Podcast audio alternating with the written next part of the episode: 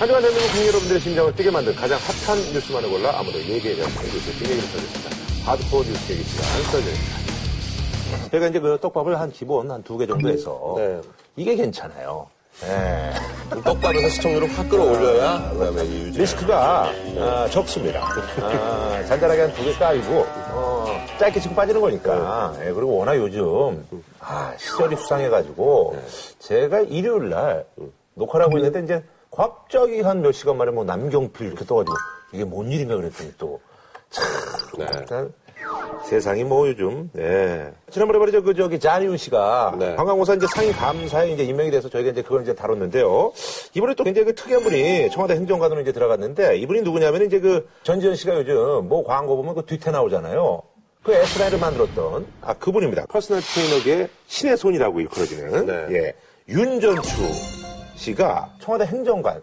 뭐 지금 확인해 보니까 이제 3급이면 그래도 꽤 높은 거죠? 높은 거죠. 높죠. 네. 서울 시내에 있는 구청장들이 2급입니다. 아, 2급이에요. 어, 그럼 3급이면 굉장히 높은 거죠. 구청장 정도 되면 3급. 그러니까 행시를 패스하면 5급 되는 거 아니에요? 5급 되는 거죠. 예. 5급으로 한 10년쯤 있으면 이제 4급이 되고, 음. 4급으로 한 7, 8년 있으면 3급이 되는 거죠. 그죠. 물론 이제 이건 저 별정적이긴 합니다만, 별정적이긴 예. 이분이 이제 연예인들만 하는 게 아니라 재벌, 뭐 재계, 뭐 이런 쪽에 이제 건강 관리를 책임져 온. 그랜드 콘티넨탈 예. 호텔 피트니스 클럽에 있었다고 이렇게 예. 나오는데, 그 전지현 씨는 여기가 아니라 코엑스 콘티넨탈을 다녔거든요. 아하. 네. 그런데 그랜드 콘티넨탈 호텔은 좀 연령대가 전반적으로 음. 높아가지고 무슨 회장님들이 많이 다니는 반면에 이쪽 코엑스는 약간 상대적으로 젊은 3, 40대 뭐 연예인이나 아니면 40대 음. 재벌 삼세. 음, 뭐 전문직 뭐 고소득자 뭐 이런 식으로 약간 구성이 돼 있어서 약간 연령대가 다르거든요. 근데 전지현 씨는 원래 코엑스 콘티넨탈에서 하루에 3시간씩 운동하는 걸로 아주 유명했었어요. 음. 그러니까 여기 그랜드 콘티넨탈에서는 회장님들 그 PT를 하고 음. 이쪽에서는 이제 여배우들 PT를 하고 왔다 갔다 했다는 얘기 왔다 아니에요? 갔다 왔다 갔다 한 것 같아요. 어쨌든 굉장히 뭐 그쪽에서는 이제 뭐 지존과 같은. 그래서 이제 그분이 굉장히 유명하더라고요, 이- 주로 이제 뭐 허벅지라든지 F힙이라 그러죠. 힙업. 네. 네. 네. 회장님들 뭐 5번 운동법이라든지. 네. 초반선 스트레칭. 그런 걸 해가지고 뭐 굉장히 유명하신 분이라고 그래. 나이도 그래서 그렇게 많지 얼마나 않더라고요. 받아요? 한 시간당 얼마씩 받는 거예요? 아니, 이거 그러니까 사람들 한 시간 한 20만 원 받. 20만 원 받겠죠. 네. 예. 대개의 경우 한 시간에 뭐 6만 6천 원, 뭐 7만 7천 원 이런 식으로 받는데 이 정도 되면 20만 원, 20만 원 받을 거예요. 네, 이제 전문 그 트레이너 있어요. 윤정민 씨라고. 이명필이 친구. 네. 어, 한 시간에 4만 원 받다가 얼마 전에 올렸어요. 5만 원. 그래서 부가세 포함해서 이제 55만 원. 55만 원. 55만 원, 네. 18분, 18. 네, 아주 잘 가르쳐요. 네. 동네가 이제 뭐 인천이니까 어, 그렇게 비싸지가 않아요. 예. 단가가 다 있군요. 아, 그럼요. 그러면 20만 원이면 투게이네. 아, 특이했죠. 특이했죠. 네. 특이했죠. 보통 미스터 코리아 같은 거 한 번 입상하잖아요. 그러면 한 10만 원 넘어가요. 10만 원 훌쩍 넘어가. 아니, 근데 저기, 이분이 이제 그 청와대 이제 행정관이 됐는데, 근데 이분이 이제 어디로 들어간 거예요? 청와대 이제 부속실이 되게 두 개가 있습니다. 제1부속실, 제2부속실. 그게 이제 비서실 산하죠. 비서실이죠. 아, 비서실인데 이제 일부속은 뭐 하는 거예요? 1부속실은 대통령, 아하. 2부속실은 영부인. 아, 이렇게 나눠져. 있었죠. 근데 지금 대통령은 부군이 없잖아요. 그렇죠, 그러니까 그렇죠. 제2부속실이 없죠, 필요가. 그런데도 당시에 이제 출범할 때 좀 논란이 있었는데 음. 제2부속실을 유지하겠다. 아하. 지금 어쨌든 간에 이제 대통령은 이제 뭐, 싱글이시니까. 여태까지 어떤 일을 했었던 거예요? 그 공식적으로 밝힌 일은 음. 대통령이 현장을 갔을 때 민원을 현장에서 직접 접수하는 경우들이 있어요. 음. 어떤 단체를 만나거나 이렇게 하면 우리 이런 게 있습니다라고 전달하면 음. 그 민원을 받아서 처리하는 게 제2부속실. 아하. 청와대 민정수석실 밑에 민정비서관실이라고 또 있어요. 네네. 여기는 이제 공식적으로 들어오는 민원을 처리하는 아하. 비서관실. 그러니까 민원 창구가 두 개로 이원화되어 있는 거죠. 지금 이 윤전추 행정관 같은 경우에는 2부속실 산하에서 3급 행정관을 있답니다. 그런데 이분의 역할이 뭐냐? 윤전추. 아니, 예. 윤전추라는 분의 역할이 뭐냐? 예를 들면 뭐 헬스 트레이너다. 대통령 건강을 좀 챙기는 역할을 합니다. 그러면 다 설명이 돼요. 그쵸, 그쵸. 다 오해가 없어요. 뭐 예. 충분히 그럴 수 있다고 생각하는데 예. 홍보 업무도 하고 민원 업무도 한다. 뭐 이런 얘기하고 또는 남성 비서관이 못하는 현장 나갈 때옷 갈아입고. 할 때 여성 수행 비서들이 있어야 되는 거니까 그 역할을 한다. 설명이 좀 왔다 갔다 해요. 그러니까 좀 의구심이 생기고 또 하나는 우리 경험으로 보면 34살이면 많이 줘요. 5급이거든요. 음. 뭐 나이가 절대 기준은 아닙니다. 옛날에 몇 급이었어요? 저는 4급이었거든요. 4급. 그러니까 제가 이분이 3급이에요? 3급이라니까 기분 나쁘세요, 여기서? 아니 그게 아니라 충분히 그럴 수 있는데 하격적이라는 얘기지. 그 나이에 3급은 어허. 하격적이에요. 아하. 그러니까 이게 좀 그래서 제가 쭉쭉 물어봤더니 언제부터 양반이 근무했냐 물어봤더니 출범할 때부터 근무했대요. 아, 근데 지금 알려진 거예요? 그렇죠. 그러네? 알려지길 지금 알려진 거야. 출범할 때부터 이 사람이 들어가 있었다는 얘기는 대통령께서 대통령 되시기 전에도 아마 좀 도움을 좀 받았던 거 아닐까. 아하. 그렇게 그렇게 추론하이죠. 그렇게 알려져 있는 걸 같고요. 음. 어, 왜 3급인가? 3급 너무 높잖아요. 그랬는데 좀 물어봤어요. 그 수소문 해봤더니 얘기가 이게 워낙 돈을 많이 벌던 사람이라서 그 정도는 줘야지 맞추 데리고 올 수가 있었다. 그런 거고 그리고 설명이 여러 가지로 지금 엇갈리긴 했지만 아니, 그냥 심플하게 생각하시는 그거예요. 그러니까 제일 많이 붙어 있답니다. VIP 곁에. 아하. 네, VIP 곁에 제일 많이 붙어 있고 뭐 의상이라든지 화- 메이크업이라든지 뭐 모든 거를 아하. 챙기는 그냥 그런 역할을 하는 거예요. 아침부터 붙어 있대요. 근데 여자 네. 대통령이니까 당연히 그렇죠. 그러니까 여자 대통령이니까 어디를 가도 하여간 좀 불편한 게 있는 거예요. 그러니까 그 여자가 한 명 옆에서 붙어서 좀 시중을 받- 해줘야 될 필요가 있는데. 그건 그래요. 예. 저희 이제 연예인들 같은 경우는 이제 저 같은 경우는 이제 코디가 제 코디는 정말로 편합니다. 저는 이제 중간에 이제 뭐 녹화가 뭐 11시에 진행될 것 같다면 코디들이 차가 없어요. 그럼 저는 이제 야 기름만 찍어주고 가.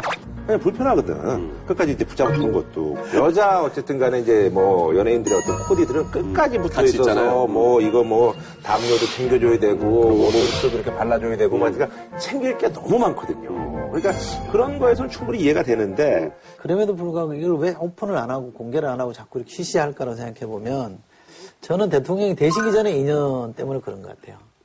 대통령이 되시기 전에 대통령께서 이런 사람 아주 비싸게 돈 들어가는 사람이랑 접촉을 해서 비싼 돈 주고 트레이닝을 받았다. 아하. 이렇게 발전될까봐 걱정을 하는 것 같아요. 그러면 사실은 그럼 뭐야 그러면 저 양반은 그 돈 다 써놨어 이런 논란들이 생기거든요. 아니, 요러, 이럴 수 있거든요. 네. 왜냐면 대통령 삼성동 맞아요, 맞아요. 네. 여기 코, 코엑스나 그 굉장히 가깝죠. 굉장히 네. 가깝기 때문에 대통령 성격상 거기를 가지는 않았을 거고 PT 불렀을 거예요, 집으로. 그런 인연이 있을 겁니다. 그런 식으로. 그렇게 집에서 뭐 평소에 불러다가 1년이고 2년이고 운동을 했다면 당연히 대통령 됐으면 같이 따라 또 들어가겠죠. 하나는 대통령께서 워낙 사람 쓰는 게 까다롭잖아요. 근데 본인이 써보니까 뭐 트레이닝도 뭐든 해보니까 입도 무겁고 사람이 괜찮다 해서 이제 불러들인 케이스니까 그래서 저는 상급이 주어졌다고 봐요. 벌이가 얼마였던 간에 어지간하면 상급 안 주거든요. 다른 사람 기준에 맞춰주거든. 아니 근데 아무래도 이제 그 청와대 어떤 행정가들이 이제 그 조금 이제 이력이 좀 특이하신 분들도 있을 것 같아요. 아무래도 이제 별정직이다 보니 아니 원래 청와대가 그래요. 아 그래요. 청와대가 두 가지가 있거든요. 늘공이 있어요. 늘 공무원. 늘 공무원, 응. 그러니까 공무원 출신들이 예. 청와대를 많이 들어와요. 절대다수로 치면 늘 공이 훨씬 많아요. 그 다음에 어공, 어쩌다 공무원 되신 분들, 어공이라 그러거든요. 어공 출신은 워낙 다양해요. 별 사람 다 있어요. MB 정부 때는 이제 그런 것도 있었어요. 그 SNS 전담을 시키기 위해서 인터넷 업체에서 특히 또 그쪽 홍보 담당으로 근무하는 사람을 데려다가 그 비서관을 시킨 적이 있어요. 네. 그리고 이제 정권 초기에 이제 뭐 좀 보도가 됐었는데 이정은이라고 지금 이제 그쪽에 이제 있는데 홍보 예. 사실 우리 저 붕어빵 이제 작가 오래 했었던 작가들 뿐만 아니라요. 명한 카피라이트 했었잖아요. 뭐 열심히 하는 그대 떠나라 이런 카피 썼잖아요. 송치복 씨라고. 그분도 노무현 전 대통령 캠프 때부터 인연이 돼가지고 청와대 들어갔고. 홍보 쪽으로는 요 방송이나 이런 뭐 기획사 이쪽 출신들이 좀 있어요. 그래요. 예, 알겠습니다. 자, 그리고 말이죠. 오늘 또 하나의 떡밥이 있는데 굉장히 어떻게 보면 이제 자극적인 소재의 떡밥이 될 수도 있을 것 같습니다. 근데 이제 진실 공방, 그래서 이제 뭐 검경 무슨 또 이제 수사권을 두고 뭐 이렇게 뭐좀 음모론적인 그런 얘기까지 지금 나오고 있는데 김수창 제주지검장이 여고생의 신고로 음란 행위를 하다가 뭐 분식집 앞에서 붙잡혔다. 뭐 이거였어요. 예. 제주지검장이요. 제주도 안에서 제일 높은 공무원입니다. 정확하게 차관급은 아니지만 차- 차관급으로 인정해줘요. 그리고 또 경찰은 검찰의 아주 지휘 체계 바로 밑에 그렇죠. 있는 거 아니에요. 네. 그런데 지검장이 체포가 돼서 10시간 동안 유치장에 있었어? 이게 상식적으로 말이 되나? 이런 생각이 들거든요. 아하. 사건의 개요를 좀 소개를 해주세요, 소장님께서. 아, 이게 얘기해야 되나. 진짜 아깝다. 그 보니까 저기, 그 저기 김밥 천국인가요? 거기서 이렇게 가바리맨이에요. 어, 김밥 천국. 아, 바바리맨보다 조금 더. 더, 더, 더 했더라고. 게 아니고 네, 여기는 조금 더 했어. 자유행위를 했다라고 하니까. 아니, 이제 그런 신고 혐의를, 내용은 예, 그런 혐의를 받고 있죠. 12로 이제 밤 11시 58분에 여고생이 한, 어, 하나가 이제 신고를 했어요. 네네. 어떤 이상한 아저씨가 자유행위를 하고 있다. 이렇게 신고를 했어요. 그랬더니 10분 뒤에 경찰이 출동을 했어요. 그러다가 갑자기 그 지역에서 빠져나가고 있는 이 김수창 지검장을 현장에서 잡은 거예요. 거기 이제 앉아서 휴대폰을 하다가 경찰이 와서 자기는 그냥 일어났다는 어, 건데. 일어났다. 근데 어쨌거나 경찰이 와서 잡고 여고생한테 저 사람이 맞냐 그랬더니 바지하고 상의 색깔은 맞다. 얼굴도 비슷하다. 얼굴은 잘 모르겠지만 얼굴은 잘 비슷하다. 모르겠다. 얼굴은 잘 근데 모르겠다. 비슷하다. 네. 이렇게만 하니까 그 자리에서 현행범으로 체포된 거예요. 음. 그래서 유치장에 집어넣었는데 유치장 집어넣을 때는 또 본인 신분을 얘기 안 하고 동생 신문을 네네. 얘기했다. 동생 이름을 얘기했다는 거. 동생 얘기했는데 이렇게 지문을 찍었는데 일치하지 않았다는 거예요. 네, 그러면 이제 이게 문제가 되는 거죠. 그리고 거기서 밤을 새우고 아침에 나갔다는 거 아니에요? 그 저기 이제 형제 이렇게 저기 이름 되는 거는 옛날에 저 음주로 많이 걸렸을 때 혹은 이제 뭐 이제 무면허 이제 운전 다닐 때 그런 거 많이 하거든요. 그래서 석방은 됐지만 그날 석방된 날 6시에 경찰이 일일이 확인해 보니까 지검장이라는 걸 확인했다는 거 아니에요. 근데 지검장 정도 되는 사람이 한 11시간 아니에요. 뭐 그동안 자기 신분을 숨겼다. 지검장이 뭐 그렇게 하겠어요? 그러니까 이게 저- 아니 근데 이제 그분이 그 인터뷰한 걸 보니까 네. 그러니까 이렇게 되면 이제 내가 이렇게 돼서 뭐 이렇게 커지고 뭐 검경이 어떤 그런 알력이 있는 상황에서 뭐 뭐 그런 그런 얘기가 이제 뭐 구구절절 써 있더라고요. 검경 알력 얘기를 여기서 왜 꺼냈는지 아니 이 양반이 전에 한번 그런 얘기는 했죠. 적이 있으니까 그뭐 10억 받은 뭐 비리 검사 김광준 부장검사. 네, 거기에 대해서 특임 검사를 했거든요. 발표할 때 이렇게 해서요. 경찰보다는 검사 수사를 더 잘하는 거 아니냐. 비유를 하자면 의학적으로는 의사가 간호사보다는 더 많이 알고 뛰어난 거 아니냐. 이렇게 아하. 비유했다가 간호사협회가 또 들고 나서 아하. 한번 논란이 됐던 적이 있어요. 어허. 그러니까 경찰하고는 약간의 악연이 좀 있는 편이죠. 음, 그러니까 본인이 그걸 갖다 붙인 것 같아. 음. 근데 이 사건을 보면 검찰 경찰 문제하고는 아무 관계 없는 거거든요. 그러니까 그냥 개인 문제잖아요. 개인 문제인데 개인 문제에다가 왜 조직 논리를 갖다 붙였는지 예, 법무부는 지난 18일 수사의 공정성과 신뢰성을 높이기 위해서 일단은 어, 우리 김수창 어, 제주지검장의 사표를 수리하고 면직 처분을 했다고 일단 밝혔습니다. 이분이 근데 저기 검찰 조직내에서는 어떤 분이에요? 근데 나이가 그렇게 많지 않은데 그래도 승진도 좀 빨리 되고 그러신 것그 같은데? 선두 주자죠, 19기에서는. 아, 그래요? 검사장이 됐다는 건 일단 선두 그룹. 검사장이 한 기수에서 서너 명밖에 안 나오거든요. 아, 그래요? 네. 오. 그러니까 선두 그룹이에요. 잘 알 거 아니에요. 저는 직접 몰라요. 아, 그래도 이제 뭐 들은 얘기가 있을 거 박범식? 뭐 그때 얘기 많이 해가지고. 아니요, 그, 그 담당 검사잖아. 아니, 그때 저 차장 위에 결정하기 전- 있었잖아. 네, 그때 이분이 이분이 전결을- 했다는 거 아니에요? 이분 전결을 해버렸더라고요. 인천 지금 2차장 검사할 때그 사건을 박범 전결. 처리했다는 거 아니야? 전결 처리했어요. 제가 물어보니까 이것저것 엮여 있어. 이분은 술도 거의 안 하는 어 맞아. 성격이래요. 아니 현장에서 이제 술을 안 먹었다는 식으로 이제 그 경찰들도 얘기를 하더라고요. 아니 그러니까 그거는 더 이상한 거야. 술안 먹고 그랬다면 그거는 그건 뭐죠? 아니 그러니까 뭐 이분은 그 논리적으로 어디로 가야 그럼 돼? 뭐 특이한, 특이한 취미라 그래야 돼요? 뭐라 그래야 이분은 근데? 자기는 안 했다고 그러니까 CCTV로 이렇게 봤는데 뭐 얼굴이 좀 확인이 좀 안 되고 있다. 뭐 이런 건데. 지금 CCTV가 뭐 대충 설치가 네다섯 군데는 돼 있는 모양인데 그건 경찰이 당연히 확보했을 거고요. 그게 문제가 아니라 그 주변에 서 있는 차들을 전부 찾아가지고 블랙박스를 다 뒤질 거고요. 아, 그렇지, 그렇지. 아니 그때 우리 그 최자 설립 때도 보지만 블랙박스 화면은 정말 정확하더라고요. 맞아, 맞아. 네, 그때도 블랙박스 화면에서 나온 거 아니에요? 뭘, 뭘 봐서? 최자하고 설리가 그 손잡고 저, 가는 거. 어, 서울숲 앞에서 손잡고 가는 게 그 블랙박스에서 아, 딱 거기 찍힌 거예요. 거예요? 네. 이게 아니라면 정말 굉장히 억울한 경우. 아니라면 굉장히 억울한 거죠. 정말, 네, 네. 정말. 그 예전에요. 미국에 이제 그 80년대 초에 피위라는 그 아주 애들이 좋아하는 그 캐릭터가 있었어요. 피위. 근데 그 피위의 모험이라고 그래서 굉장히 뭐 이제 인기도 있었는데 그 사람이 이제 한 방에 맛이 간 게 극장에서 자유행위를 하다가 걸렸어요. 그 후로 그냥 뭐 연예계에서 이제 생매장이 돼가지고 피위라고 예. 근데 이 사람이 실제로 이놈은 이게 무슨 죄예요? 공연 음란. 공연 음란죄. 네. 공공장소에서 공연이 음란한 행위하는 거. 시절이 하수상하긴 하다. 그죠? 별걸 다 지금 우리가 뉴스로 보고 있어. 네네. 자, 알겠습니다. 자, 본격적인 뉴스 시작해볼까요? 사실 이제 그 우리 사회 곳곳에 정말 많은 그 적폐들이 있습니다. 그걸 저희가 들춰내서 청산하는데 조금이라도 도움이 되고자 저희가 기획을 해봤습니다. 썰전의 적폐 청산 시리즈. 아, 시리즈로 갑니까? 해보다 또 안 되면 또, 또 우리가 뭐 그렇잖아요. 예. 뭐 울림이 좀 있으면 저희가 쭉 한번 네, 해보도록 하겠습니다.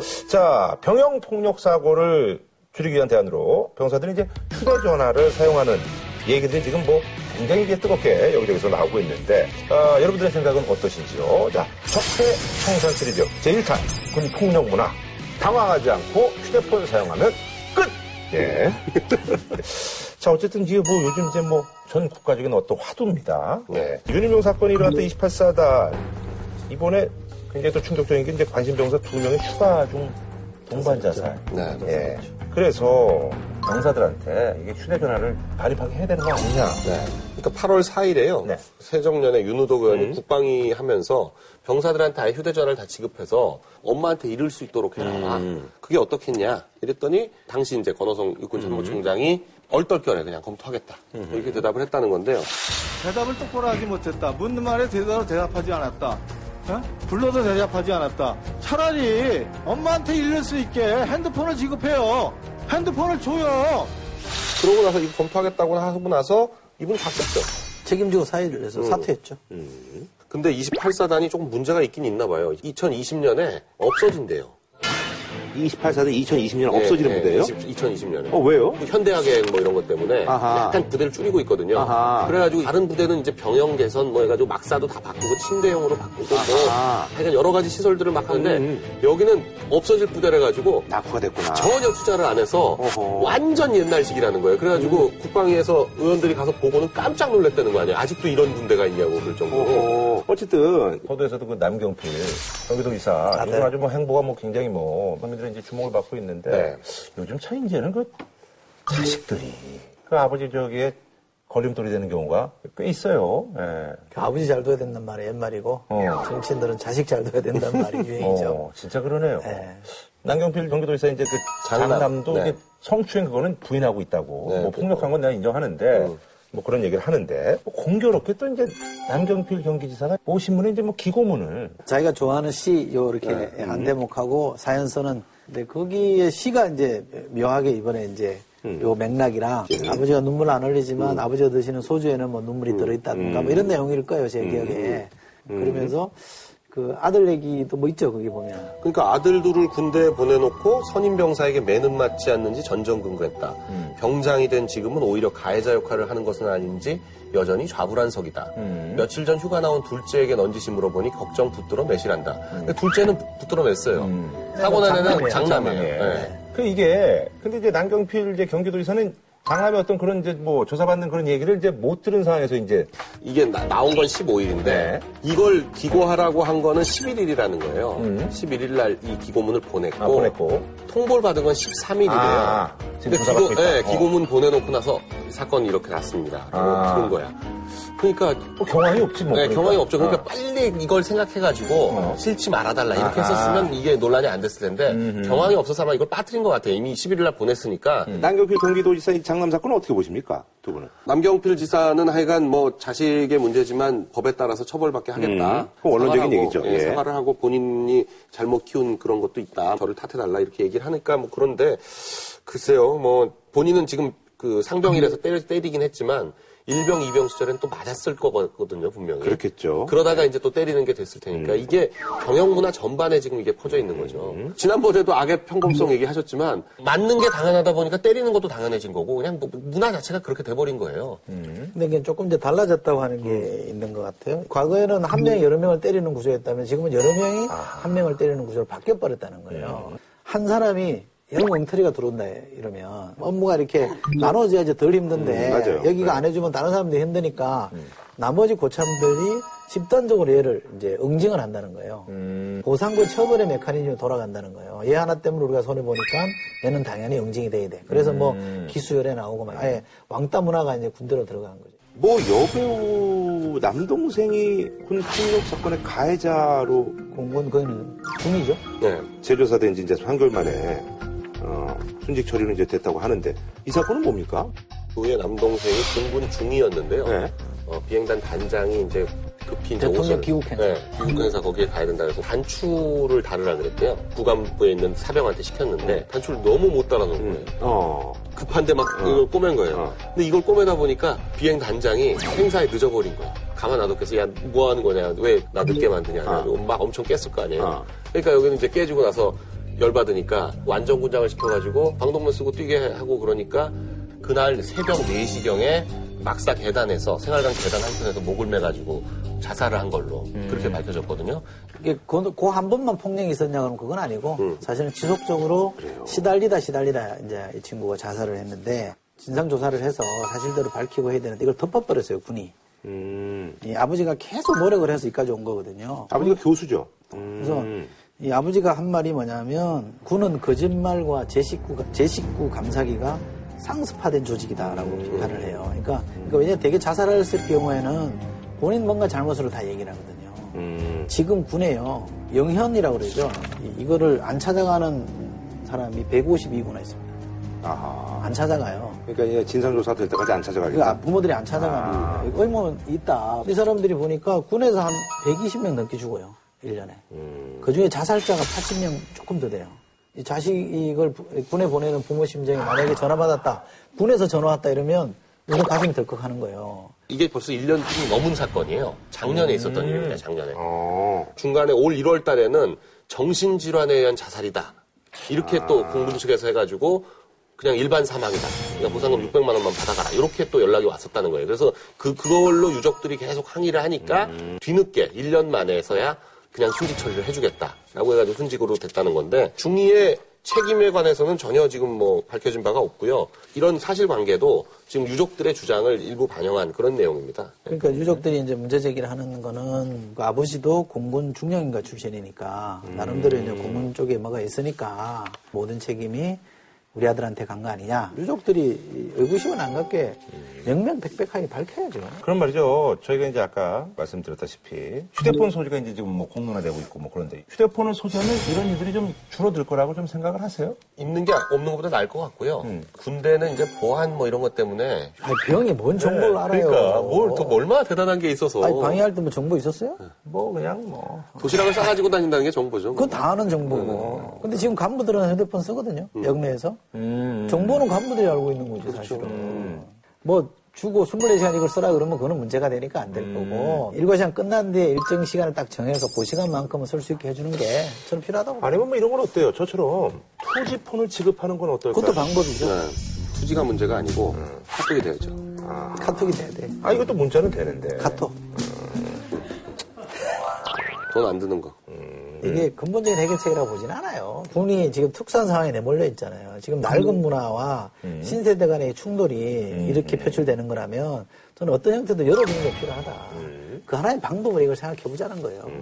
자, 그래서 말이죠. 저희가 위원님들하고 굉장히 큰, 어, 저희가 이제 여론조사 기관에다 제가 의뢰를 직접 했습니다. 크진 않아. 예. 돈, 돈을 많이 들었네. 네, 그럼요. 윤일봉 구타 사망 사건 이후 병영의 폭력 사고를 줄이기 위한 대안으로 병사들이 휴대전화를 사용할 수 있도록 허락하자는 주장이 있습니다. 선생님께서는 병사들의 휴대전화 소지에 대해서 어떻게 생각하십니까? 찬성한다가 48.3%, 반대가 56.7%. 저는, 여- 저는 약간 좀 의외인데요, 이거는. 군은 분당해야 된다는 생각을 갖고 있는 거죠. 아하. 근데 그 군에다가 휴대폰 들고 들어가면 이거 되게 되겠냐라는 걱정이 있는 겁니다. 저는 반대가 훨씬 높을 거로 생각을 했는데. 아하, 그래요? 네, 이 정도면. 이 정도 어떤 그 비율이면 약간 좀 공론화가 가능하다는 얘기예요? 그렇죠. 저는 아하. 군대에서, 아니, 군대에서 휴대폰이 이렇게 생각할 거라고 생각했는데. 근데 이게 재밌는 게이 정도면. 뭐냐면 네. 연령대로 보면 젊은 연령대 20대 30대가 반대가 더 많아요. 그러니까 이게 확연하게 차이가 나요. 세대별로 뒤에 가보면 이게 30대가 훨씬 높아요. 보면요. 20대도 높고. 근데 60, 50대, 60대는 애들을 보내는 입장이니까. 이제 부모 심정이 네, 부모 심정이 되는 거고. 아하. 그리고 여자가 확실히 여자들은 찬성 비율이 높고 남자들은 반대 비율이 훨씬 높고 확실히 남자분들은 더 반대할 것 같아요. 특히 군대를 갔다 온, 갔다 남- 오신 사람들은. 갔다 온 네. 남자분들은 당연히 반대할 것 같아요. 반대가 높을 것 같아요. 맞아, 그리고 맞아요. 여자분들은 뭐 그, 그 핸드폰이 뭐가 문제 있어 이렇게 생각할 가능성이 높아가지고 개인적으로 어떠세요? 그러니까 저는 그 괜찮다고 생각한다니까요. 편- 아버지의 마음이네. 아버지 네, 네. 큰 문제 아들이 셋이나 되니까 어. 나보다 더 하겠네. 둘이니까. 어. 우리는 곧 가야 돼요. 네. 군이 그 무조건 안 된다고만 하는 거에 대해서 저는 좀 불만이 있어요. 아하. 그러니까 새로운 문화가 들어오는 거에 대해서 무조건 차단한다고 이게 좋은 게 아니다 이 말이죠. 지금 아이들은 바깥에서 그런 문화를 배워서 들어오는데 낡은 구조 안에서 있으라 그러면 되겠어요? 군대에 있으면서 느끼는 거는 뭐냐면 군인들은 자기가 처음 배웠을 때 했던 게 제일 모델이라고 생각을 해요. 그러니까 하여간 그거하고 변화되는 걸 되게 싫어해. 그 올라가면 올라갈수록 더 그렇습니다. 그래가지고 뭐 그렇게 해가지고 군인이 제대로 되겠어? 이렇게 생각을 하는데 사실은 사회가 엄청나게 변화했거든요. 그거를 반영을 안, 됨, 안 하고 군대는 예전 그대로 있어야 된다 그러면 안 돼요. 저는 미군이랑 굉장히 많이 훈련을 많이 해봤는데 뭐 보병끼리 무슨 뭐 기율 규율 세워가지고 뭐 이런 거 뭐 경례 똑바로 해 뭐 이런 거에 그렇게 연연하지 않거든요.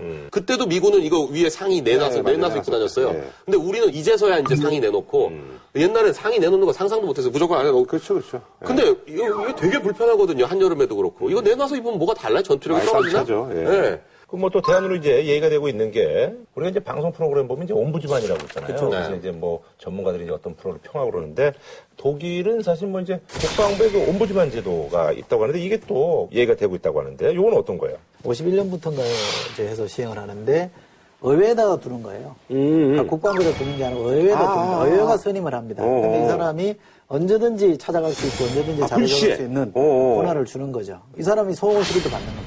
아하. 그러니까 매년 4천 몇 건씩 이렇게 소원 수리가 들어와요. 어. 그러면 독립적인 기구니까 이 사람이 조사를 하면 되잖아요. 음. 그렇게 해서 효과가 좀 있겠네요. 음. 효과가 있는 건데 독일이 이 제도를 도입할 때 이른바 베르만 보고서라는 걸 보고 이제 채택을 한 건데 거기에 보면 이런 말이 있어요. 군인은 제복 입은 시민이다. 음. 우리는 군인 그러면 비시민이라고 그러잖아요. 왜 우리 시빌리안하고 뭐 군인하고 이렇게 그렇게 나눠버리잖아요. 나눠버리는 근데 여기는 그냥 제복만 해서 입었을 음. 뿐이지 똑같은 시민이다라고 규정을 한 거예요. 그러니까 발상을 아예 바꾼 거잖아요.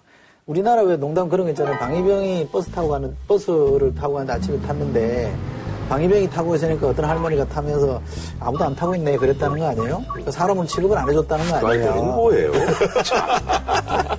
저기 사람하고 군인 간다 그러면 그러니까. 출신인가? 그러니까.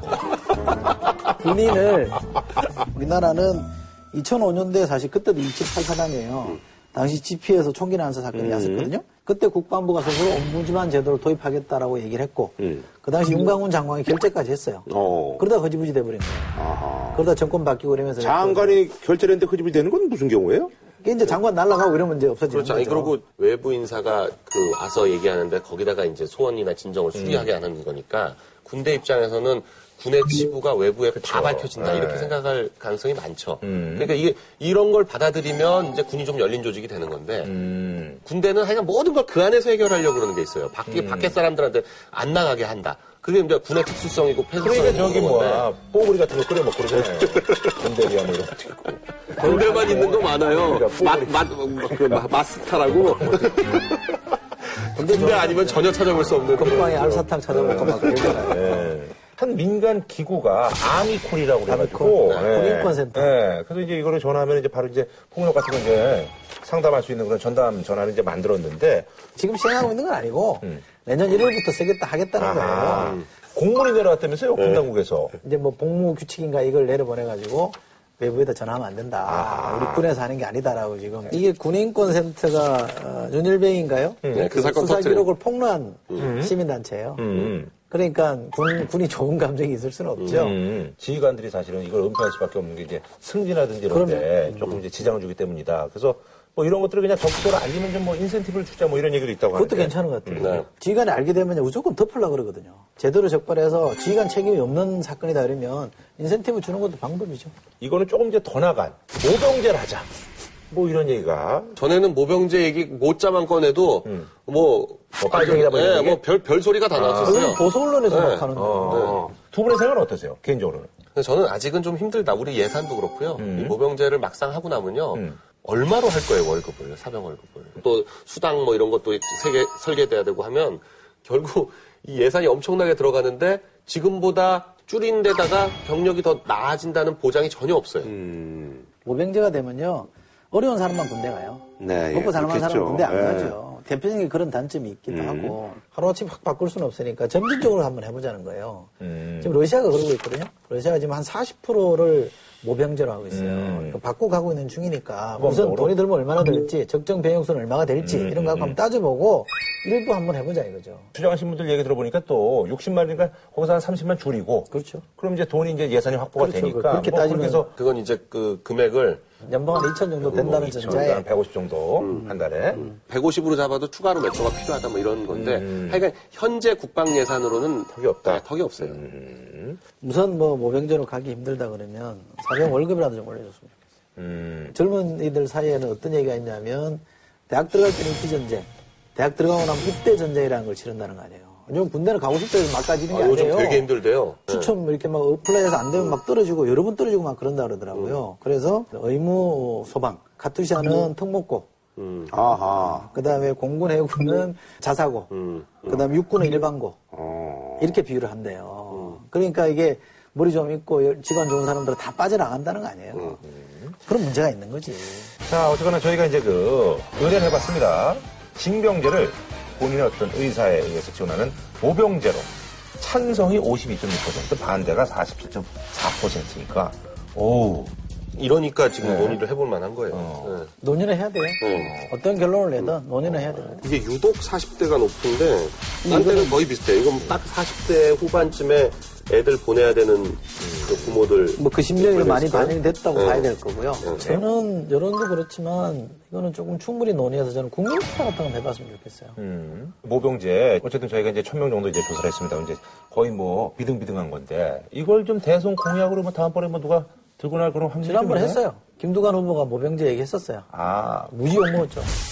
포퓰리즘이라 그래갖고 무지 깨졌어요. 예. 근데 그때 비해서 지금 달라진 거예요. 네, 그때보다도 낮은 거죠.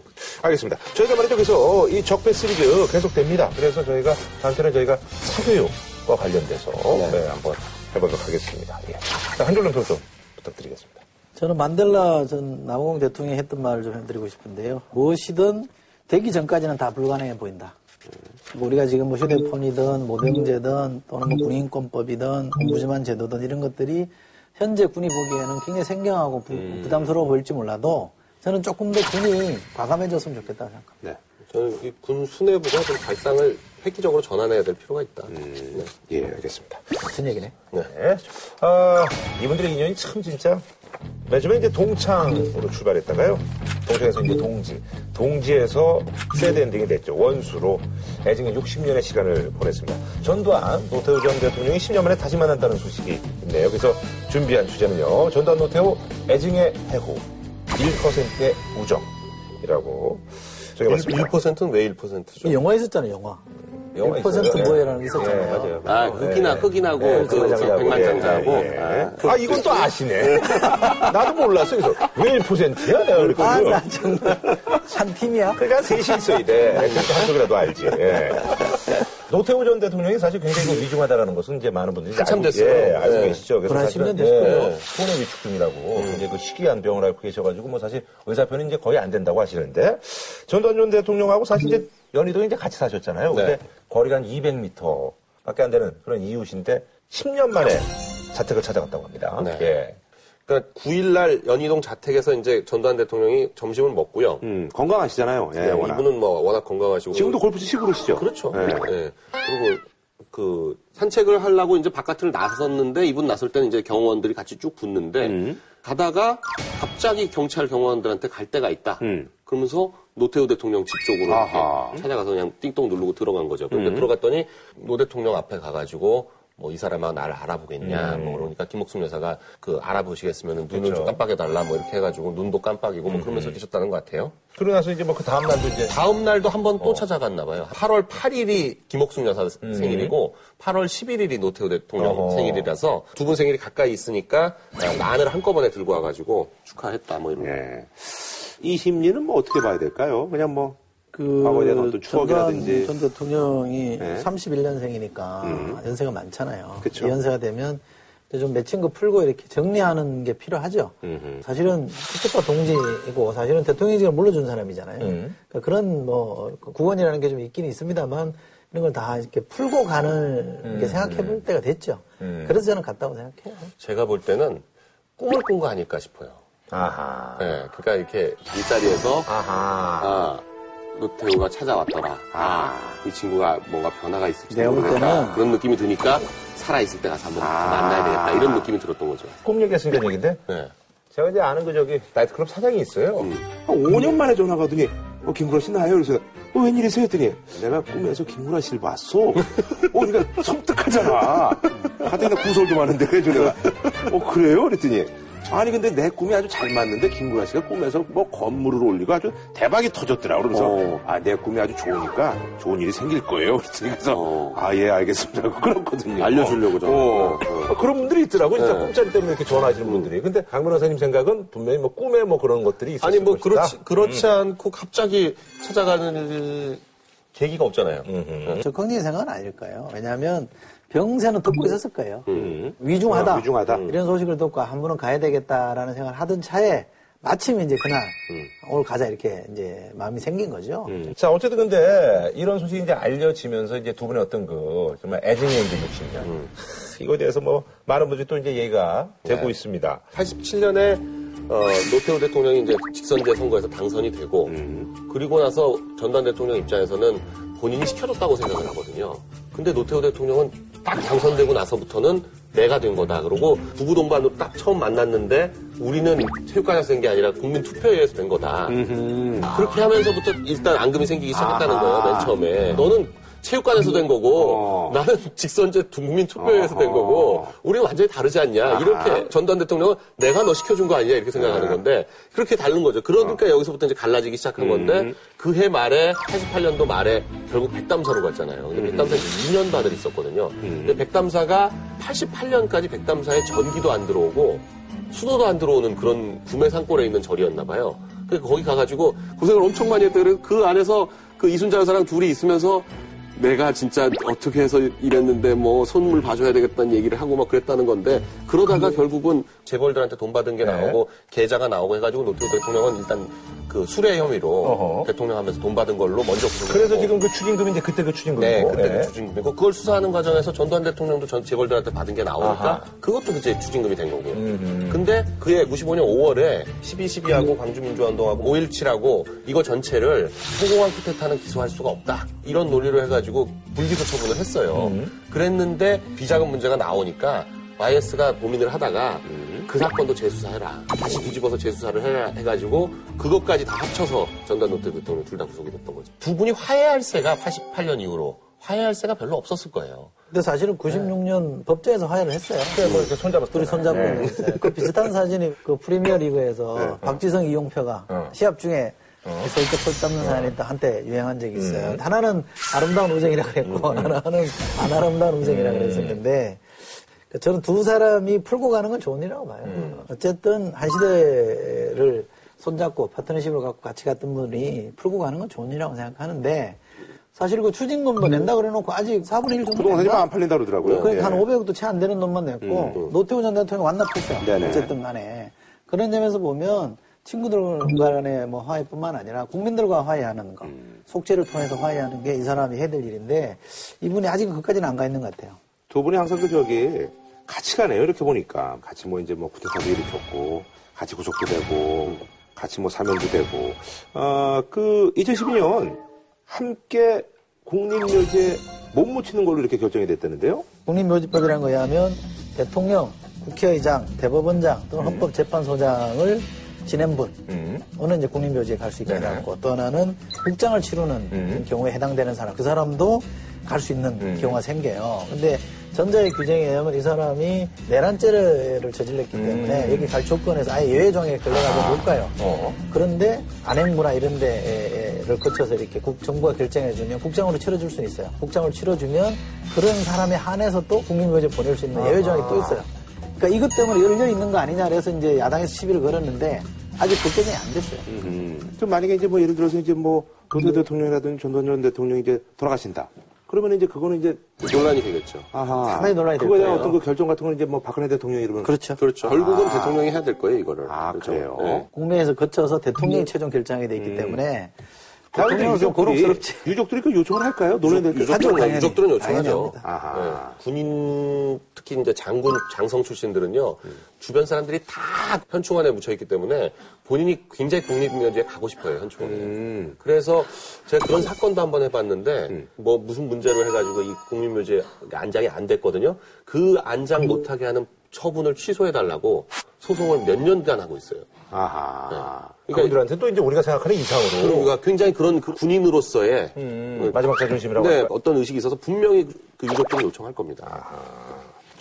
아, 어쨌든 이제 우리나라 이제 그 역대 대통령들이 이제 나이들이 네. 뭐 이명박 전 대통령이 이제 가장 어리신데 41년생. 41년생. 10대 이제 중반을 향해서 가고 계시고 사실 이제 김영삼 전 대통령도 언제부터인가 이제 건강이 안 좋으셔가지고 네. 지금 뭐 상태가 좀 안 좋으시고 지금 지금은 거의 27년생이시니까 네. 연세로도 뭐 물리적으로도 좀 힘드실 때가 됐죠.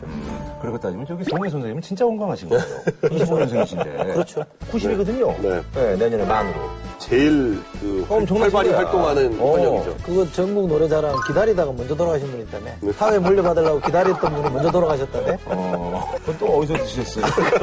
자, 음, 그에 비하면 진짜 전두환 전 대통령이 정말 건강하시잖아요. 네. 체력은 타고난 것 같아요. 근데 뭐 운동, 폭탄 좀 하시는 거죠. 아, 그리고 지금도 운동을 하루에 두 시간씩 한다니까요. 음, 2010년도에 이제 그 전두환 전 대통령하고 이제 이명박 전 대통령, 이제 나이 차이가 이제 10살 차이 나거든요. 그래서 10살 차이임에도 불구하고 뭐 사실 이제 머리숱이 없어서 그렇지 뭐 피부는 사실 뭐 이명박 전 대통령 못지않다 뭐 이런 얘기가 그래서 이제 꼭 피부다. 그래서 화제가 됐었어요. 왜 좋을까? 진짜 속설로 욕을 많이 먹어서 그럴까? 아니, 그러니까 두 분이 욕만 그렇지만 삐까삐까 하잖아. 직접, 직접 본 어떤 PD 얘기를 자기가 본 사람 중에서 피부가 제일 좋은 사람 같다. 근데 두 분이 감옥 생활할 때도 전두환 전 대통령, 노태우는 달랐대요. 어. 전두환 전 대통령은 진짜 막 조직의 보수처럼 편하게 지내고 뭐 계란 안 먹는다 그러면 왜 그 좋은 걸 안 먹냐고 그러고 본인이 그러니까 노태우 전 대통령이 굉장히 힘들게 했다 그래요. 아, 그리고 노태우 대통령 처음 재판할 때 처음 만난 거예요. 한 분은 안양, 한 분은 서울 구치소 이렇게 나눠서 해놔가지고 처음 만나서 한 얘기가 야, 니네 구치소에서는 계란 후라이 나오냐? 그랬더니 노태우 대통령이 안 나온다 그러니까 전두환 대통령이 우리도 안 나온다. 예. 두 사람의 못 버티는 거예요. 성격이 워낙 다른 거죠. 아. 성격이 워낙 다른 거죠. 그 얼마 전에 보니까 그 저기 재벌 총수 이제 두 분이 이제 뭐 계신데 뭐 한 분은 진짜 씩씩하게 뭐잘 저기 하고 계시고 뭐 한 분은 이제 몸이 좀 아프신 것도 있지만 소감 생활은 뭐 너무 힘드시다 뭐 이래가지고 뭐 기사가 난 걸 봤거든요. 예. 어, 어쨌든 그 친구이면서도 진짜 멘탈이라든지 성향은 정말 극과 극인. 네. 예. 두 분입니다. 예. 자, 한 줄로 평 좀 부탁드리겠습니다. 예. 저는 국립묘지 욕심내지 마라. 최명신 전 장군이라고 월남전 참여하셨던 분. 네네네. 국립묘지 가시긴 하셨습니다만 장성들 묘역이 아니라 병사들 묘역에 묻혀서 아주 잔잔한 그래요? 감동을 주고 있거든요. 근데 이분은 스스로 안 하겠다고 선언해주는 게 예, 저는 좋다고 봅니다. 그게 저는 본인들의 지연제를 갚는 길이다라고 생각해요. 두 분의 화해가 중요한 게 아니라 시대와의 화해가 더 중요하다. 네. 그걸 좀 마무리를 하고 가셨으면 좋겠다. 알겠습니다. 예. 저는 다음 주에 찾아뵙겠습니다.